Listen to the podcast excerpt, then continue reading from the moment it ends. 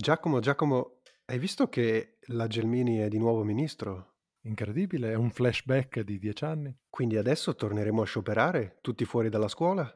Julien, guarda che la scuola, non so se ti sei accorto, è già chiusa. È la politica! È il governo! Andando a tutto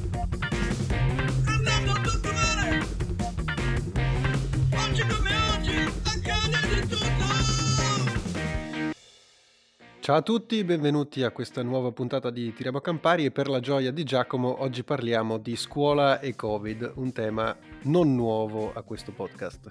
Oggi parliamo con Giuseppe Sorrenti, che è Assistant Professor in Economia all'Università di Amsterdam e si occupa proprio di sviluppo del bambino e delle politiche che eh, i governi possono mettere in atto per favorire questo sviluppo. Ciao Giuseppe. Ciao e grazie mille per l'invito. Nel vostro recente lavoro a tema scuola e Covid avete questa bellissima citazione in cui Horace Mann, che è una, diciamo, un pioniere della, dello studio dell'istruzione negli Stati Uniti, parla dell'istruzione come una grande livella, un grande equilizzatore necessario per la, la, macchina sociale. Perché si può dire che la scuola sia, abbia una funzione equalizzatrice nella società? Non, non, vi è un accordo totale su questo, su questo, concetto. Diciamo che la scuola prova ad essere un, un, equalizzatore in quanto per esempio mette insieme bambini con background diversi e prova tramite appunto il processo educativo, tramite la figura degli insegnanti e tutto, a renderli un po' più uguali, a fornire a tutti gli stessi, eh, gli stessi appunto insegnamenti, le stesse possibilità in modo da diminuire quelle che sono le disuguaglianze sociali che eh, vediamo nella nostra società. Perché dico che non c'è accordo? Perché appunto non tutti sono d'accordo che la scuola riesca in questo suo compito.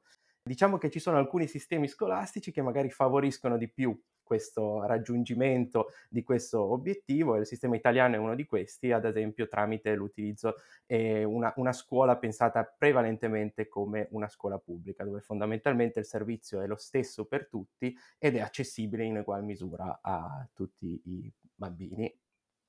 In questo, diciamo, processo di o tentativo di livellamento, ipotizzate nel vostro studio che abbia avuto, anzi è probabile, possiamo ipotizzarlo tutti, che abbia avuto un effetto il, il Covid, che le scuole le ha chiuse per moltissimi mesi in, in, molti paesi del mondo, anche in Italia. Per partire, diciamo, nella, nell'analisi di questa questione, quali sono le domande che dobbiamo porci rispetto a questo tema e rispetto all'impatto del Covid su questa funzione teorica almeno della scuola? Beh, diciamo che uno degli elementi fondamentali di quella che è stata la crisi Covid per quanto riguarda l'istruzione e quindi gli studenti è stato il passaggio alla cosiddetta DAD, la didattica a distanza. La, la, la, domanda principale, secondo me, da farsi quando si parla di didattica a distanza, specialmente magari in un contesto come quello italiano, è se siamo pronti a, a questo tipo di distanza. Eravamo pronti perché la didattica a distanza eh, ovviamente coinvolge sì gli studenti, ma coinvolge un altro soggetto fondamentale di quello che è il processo di istruzione, che è la figura degli, eh, degli insegnanti. Quindi la domanda, secondo me, appunto fondamentale è quella di provare a capire come la pensiamo questa didattica a distanza? La pensiamo come un sostituto a breve termine o la pensiamo più come un qualche cosa che vada appunto a sostituire anche nel medio-lungo termine quello che è l'insegnamento classico a cui siamo abituati? Diciamo che la mia visione è che la didattica a distanza dovrebbe essere pensata come un ottimo, oserei dire quasi fantastico complemento a quelle che sono le misure più tradizionali eh, di insegnamento che possono anche diminuire alcune disuguaglianze esistenti. Improvvisamente chiunque può iscriversi e frequentare un corso ad Harvard piuttosto che a Stanford, una cosa che alcuni anni fa era impensabile. L'unica cosa è che a, a, di fronte a questo essere pronti o meno bisogna tenere anche in mente qu- alcuni errori che possono essere fatti quando si parla di didattica a distanza. E uno di questi errori è non percepire come il cambiamento che il Covid ha portato nel modo di insegnare ha, com- un cambiamento di tipo epocale. Se noi prendiamo alcuni dati, per esempio dalla Global Campaign for eh, Education in Italia, quello che questi dati sembrano rivelare che l'80% de- de- degli insegnanti ha veramente percepito questo come un cambio epocale, un cambio epocale per il quale meno della metà di questi insegnanti si sentiva pronto. E purtroppo da un certo punto di vista i primi risultati sono già visibili. Eh, basti pensare che più del 50% degli studenti si è sentito svantaggiato nella sua esperienza scolastica come conseguenza a questo passaggio a un insegnamento più online e il, um, addirittura il 25% de- degli insegnanti che sono stati intervistati in questo studio, che se non sbaglio coinvolge circa mille scuole o mille insegnanti sul territorio italiano, hanno sostenuto che più di metà della classe è rimasta indietro, ovvero ha riportato una, una performance scolastica inferiore a quella che ci si sarebbe aspettati durante un anno, chiamiamolo tradizionale. Già in precedenza su Tiriamo a Campare abbiamo affrontato eh, il tema della didattica a distanza, che come dici tu è importantissima. Quali sono alcune delle ragioni per cui la didattica a distanza potrebbe andare a intaccare questa funzione egalitaria della scuola? Parliamo proprio di ragioni pratiche eh, legate alla didattica a distanza. Beh, intanto la connessione a internet. Per avere una didattica a distanza che funziona e funziona bene, abbiamo bisogno di avere internet, di avere un internet veloce. L'Istat ci dice che un terzo delle famiglie in Italia non ha questa possibilità.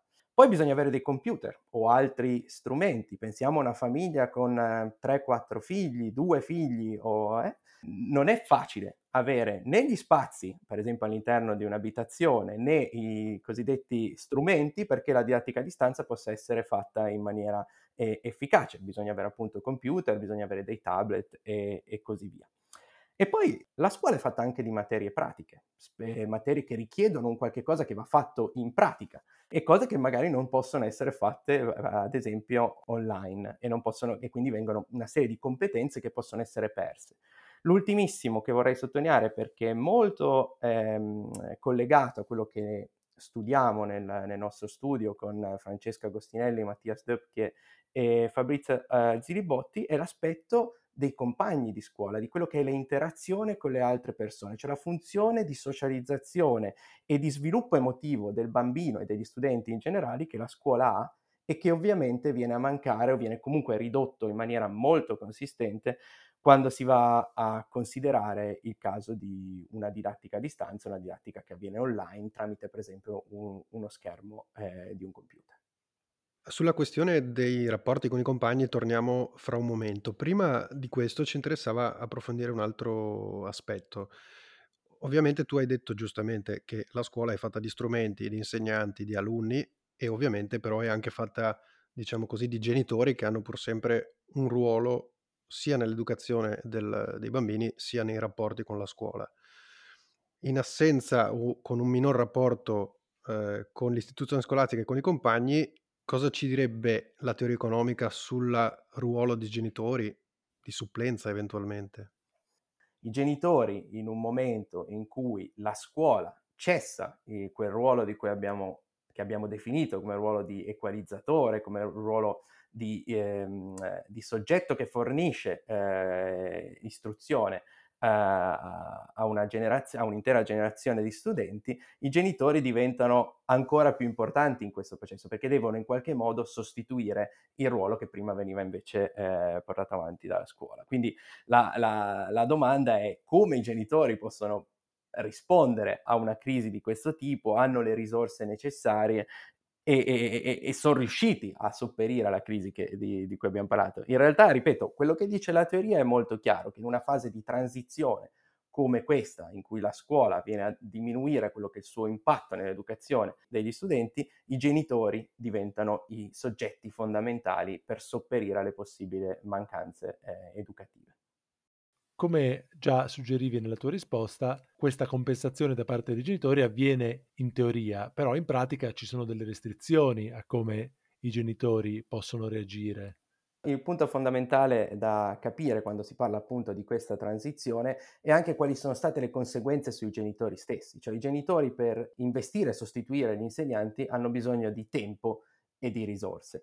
Uno degli aspetti fondamentali che le prime analisi suggeriscono, e ormai queste analisi sono condotte in diversi paesi e sembrano tutte andare nella stessa direzione, e fondamentalmente che non tutti i genitori hanno vissuto una transizione simile legata all'esplosione di questa pandemia. In particolare non tutti sono riusciti a passare in uguale misura a forme di telelavoro e quindi diventa fondamentale capire che cosa è successo e chi ha pagato le conseguenze più gravi. E tutte le evidenze empiriche sembrano suggerire fondamentalmente che quei genitori da contesti socio-economici più svantaggiati sono coloro che hanno avuto più difficoltà in questa transizione. C'è stato più difficile per loro eh, adottare forme di telelavoro che si conciliassero quindi con anche il loro ruolo diciamo, di insegnanti per un periodo. E inoltre c'è un altro problema da tenere, da tenere, in considerazione, che è quello delle risorse dei genitori. Cioè essere un insegnante all'improvviso per i propri figli non è una cosa assolutamente semplice, richiede competenze, richiede tempo. E quindi se guardiamo a, a alcuni dati, per esempio di studi condotti da Ipsos e Save the Children, per esempio si comincia a osservare una diminuzione molto forte tra quello che è il contatto scuola-famiglia si comincia a, a verificare i primi casi di peggioramenti nelle performance scolastiche dei bambini e anche un aumento appunto di, dell'abbandono scolastico. E tutti eh, questi effetti possono essere anche collegati all'appunto difficile transizione che i genitori eh, hanno dovuto affrontare e soprattutto il fatto che questa transizione è tanto più facile, tanto più sono le risorse disponibili per i genitori. Risorse che possono essere la loro propria conoscenza e disponibilità di tempo, ma anche, eh, altre, anche diciamo i networks. Questo, su questo tema un aneddoto molto, che, che, che trovo molto interessante è eh, il fatto che eh, persone che come me sono nel mondo dell'accademia, nel mondo dell'università, negli ultimi mesi eh, abbiamo ricevuto varie emails da um, genitori preoccupati per quello che è questo, um, la chiusura delle scuole, il fatto che i loro bambini potessero rimanere indietro, diciamo, nel processo di apprendimento, mail che fondamentalmente ci richiedevano un servizio di insegnamento ai loro figli, cioè in qualche modo di sopperire alla mancanza degli insegnanti e di sostituirli per eh, il periodo di chiusura delle scuole. E qua eh, la tematica è molto semplice ed è di nuovo la disuguaglianza che si può creare in questo tipo di situazioni. Chi è il genitore che manda questo tipo di mail e che ha un network, un network di un certo tipo per eh, pensare a questo tipo di soluzione durante un periodo in cui le scuole sono chiuse. È un genitore mediamente più, più istruito della media ed è un genitore con le risorse anche economiche per poter eh, richiedere un, un, servizio di questo tipo. Ed anche quindi eh, questo fattore nel lungo termine potrebbe incidere molto su quello che è un um, allargamento di quelle che sono le disuguaglianze che già eh, osserviamo a livello eh, di eh, istruzione e di apprendimento eh, nei bambini e negli studenti. Infatti si sente molto in giro questa retorica dove we're all in this together, dicono, come dire ce la, ce la faremo, ce la possiamo fare, come era quel tizio che urlava dai tetti, ma in realtà non stiamo giocando la stessa partita eh, da, da, da, da molti punti di vista. Da una parte abbiamo gente che può lavorare da casa, che magari anche, come mi trovo ad avere io, per esempio, più risparmi e più reddito perché non spendo più in cose superflue tipo i ristoranti o roba di questo tipo. Dall'altra parte abbiamo gente che deve andare a lavorare per portarci i pacchi, per insegnare ai nostri eh, bambini, preparare pasti per noi che siamo chiusi dentro casa. Quindi è davvero un mondo ancora più a due velocità di come era prima oltre agli elementi che citavi, che sono assolutamente corretti, direi anche che ce n'è un terzo elemento molto importante che è quello dell'importanza eh, dell'informazione. Ovviamente genitori diversi possono anche avere una consapevolezza diversa di quello che è il rischio nel processo di apprendimento che i loro figli stanno, eh, stanno correndo in un periodo come quello della pandemia. Ovviamente uno degli input più importanti che i genitori hanno da dedicare ai bambini è proprio il loro tempo. C'è qualche evidenza su come è cambiato la disponibilità di tempo eh, per i genitori durante la pandemia? Ci sono le prime evidenze empiriche a riguardo, basate sui cosiddetti time use uh, diaries. Eh, fondamentalmente a una serie di genitori in giro per il mondo è stato chiesto di ehm, fare un elenco delle attività che venivano fatte durante una giornata standard eh, per poi capire come queste si erano, come appunto come le attività erano cambiate e questi time investments erano cambiati rispetto al periodo pre-Covid.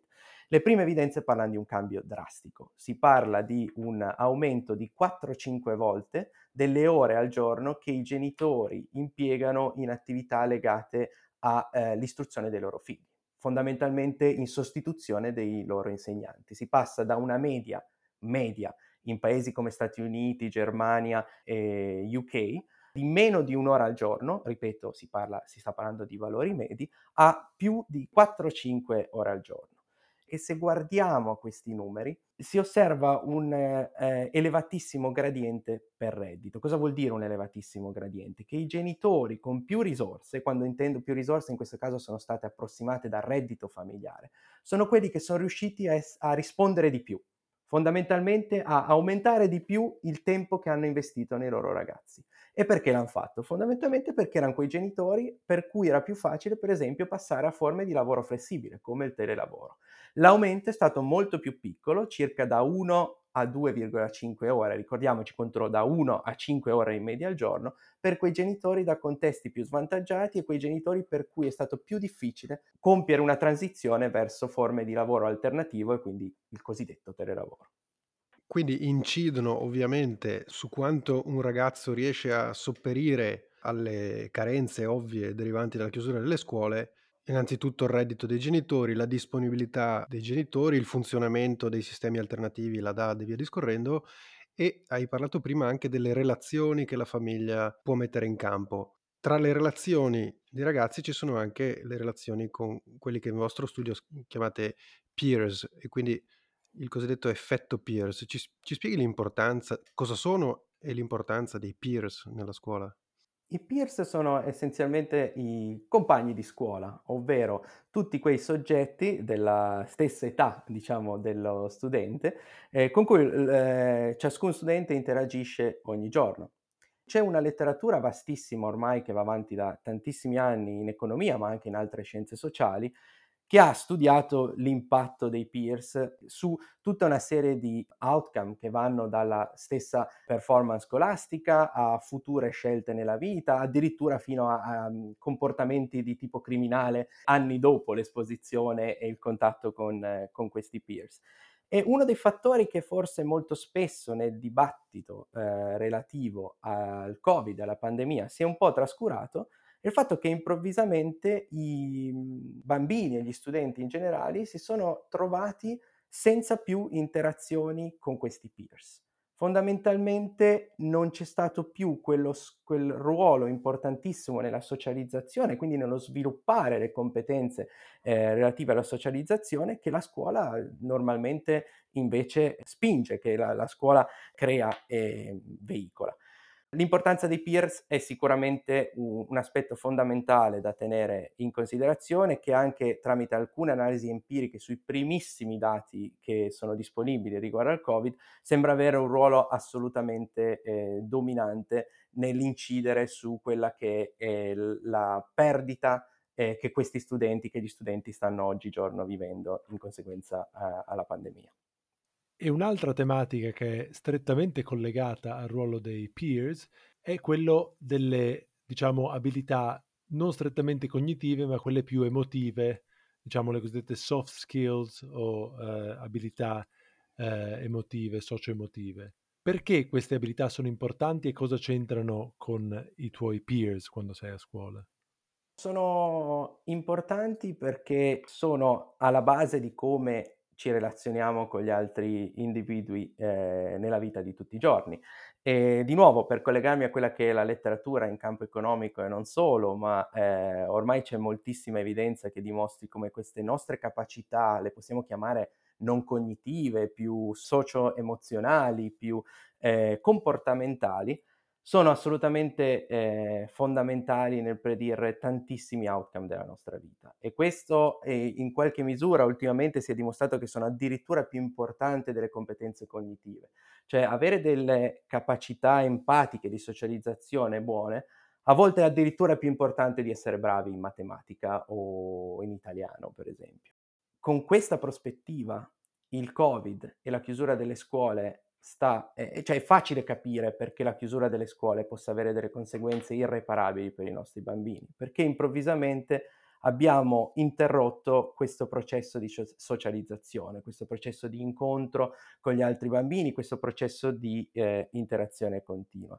E questi interruzioni rite riteniamo e dimostriamo anche attraverso analisi empiriche, sono particolarmente importanti in quelle fasi di transizione che, ehm, i bambini durante il loro processo scolastico e di istruzione, ehm, affrontano più volte. Per esempio pensiamo alla transizione tra le elementari e le medie, o la transizione tra le scuole medie e le scuole superiori.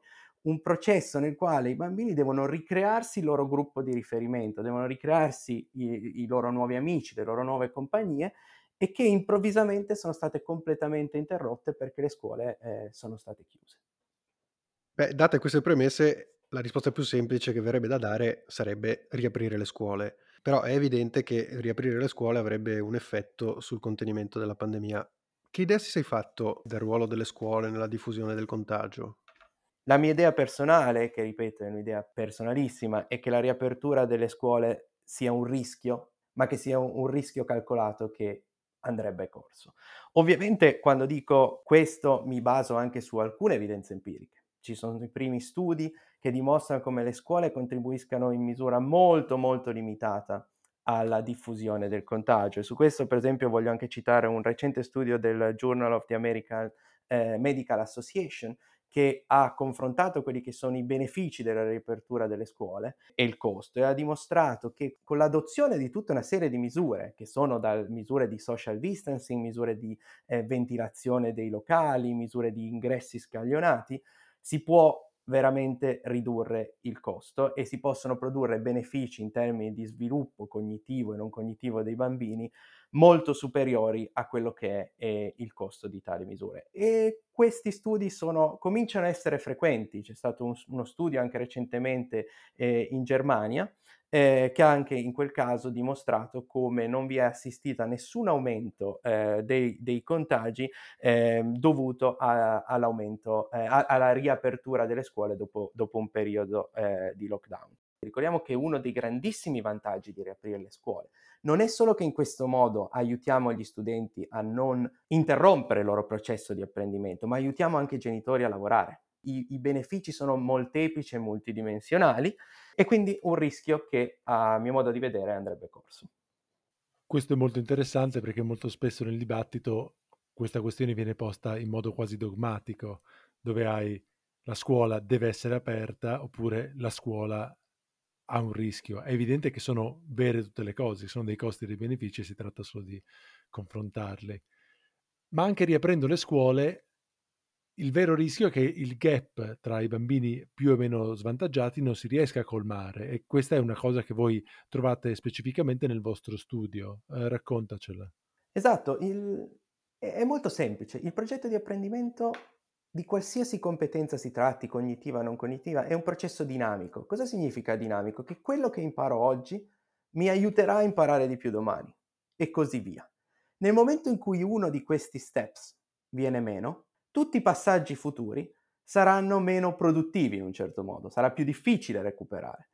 E quello che facciam vedere è che fondamentalmente una riapertura delle scuole dopo un anno porterebbe a comunque delle perdite nell'apprendimento dei bambini irrimediabili, cioè fondamentalmente che non verrebbero ridotte nel tempo. E in particolare quello che dimostriamo, per esempio, che soprattutto per i bambini più svantaggiati, il costo di questa chiusura è un costo che avrà delle conseguenze per la loro intera vita. Porterà a una diminuzione delle loro prospettive di guadagno tramite il mercato del lavoro di circa il 25%. Cioè questi bambini rispetto a un mondo senza Covid, ehm, avranno delle possibilità di guadagno, di redditi lavorativi del 25% più basse. E ma allora, dato che ormai l'anno scolastico è in buona parte andato già male, diciamo, sotto questo profilo, sia quello la fine di quello vecchio, sia l'inizio di questo, che politiche si possono mettere in campo per cercare di attenuare questa divaricazione delle disuguaglianze che il Covid ha prodotto e sta producendo nella scuola? Ovviamente non è facile pensare a questo tipo di politiche, diciamo che ci sono delle, delle possibilità. Una di queste possibilità, per esempio, sarebbe rivedere in parte quella che è la pausa estiva, quindi prolungare, per esempio, eh, il prossimo anno scolastico, tenendo in considerazione quelli che sono stati i tanti mesi persi eh, dagli studenti di molti paesi. Dall'altra parte si potrebbe pensare a un'integrazione del sistema di istruzione normale con iniziative particolarmente volte all'apprendimento di quei eh, bambini e di quegli studenti da contesti più svantaggiati, offrire più istruzione a, a questo gruppo di bambini e di studenti. E poi usare anche le prime evidenze empiriche su misure che eh, in qualche modo possono contrastare la perdita che questi bambini e questi studenti hanno eh, dovuto affrontare in questi mesi. In questo vorrei eh, sottolineare un paper molto recente da, mm, eh, di due economisti, Michela Carlana e Eliana Laferrara, che hanno dimostrato per esempio come un uh, mentoring program possa aiutare gli studenti a sopperire, specialmente gli studenti da contesti svantaggiati, a sopperire eh, alla crisi che eh, stiamo vivendo. Qui ti stupiamo noi. Forse te l'avevo detto perché l'episodio 1 di Tiriamo Campari era con Michela Carlana ah, che ci raccontava vero, vero, dello studio. Un saluto a Michela. Allora, in quest'ottica abbiamo avuto le, delle dichiarazioni nei giorni scorsi, tra cui quella del presidente dell'Associazione Nazionale Presidi, Antonello Giannelli, che dice che sarà molto difficile prorogare eh, la scuola fino a fine giugno, come pare vorrà proporre il nuovo governo Draghi, perché sì, qualche giorno in più si può anche fare, ma secondo Giannelli gli sembra difficile andare oltre le due settimane in più che comunque non cambiano la vita. Cosa ne pensi di eh, questa prospettiva?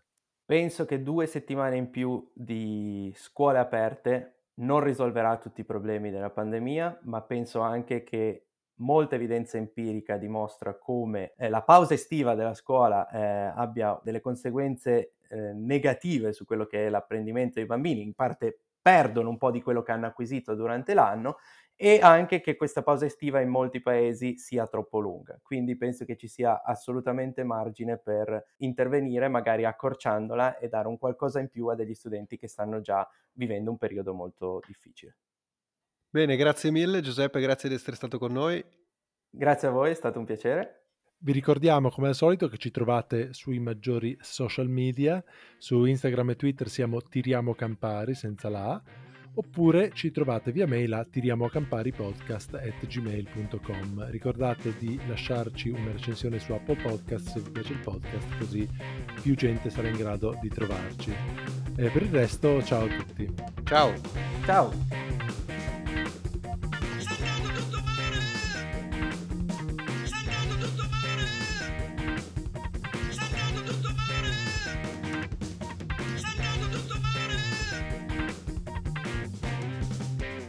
Sono genitori appunto da contesti socio-economico-culturali di un certo tipo che possono permettersi e che hanno le connessioni necessarie per scusa, provare. Scusa, scusa, no, non ti voglio Sta interrompere. succedendo però, qualcosa. Era, eh, mi piaceva molto questa cosa. Eh. Dopo ripartiamo con l'aneddoto, ma è, esatto. cosa è successo, Giuliano? Sono entrato in casa. sì, era il mio gatto che vomitava. Scusate. Oh, ma sai la quantità di podcast che abbiamo avuto sabotati dai gatti? Chiedo scusa e non escludo che accada di nuovo. Gatti contro tiriamo a campari.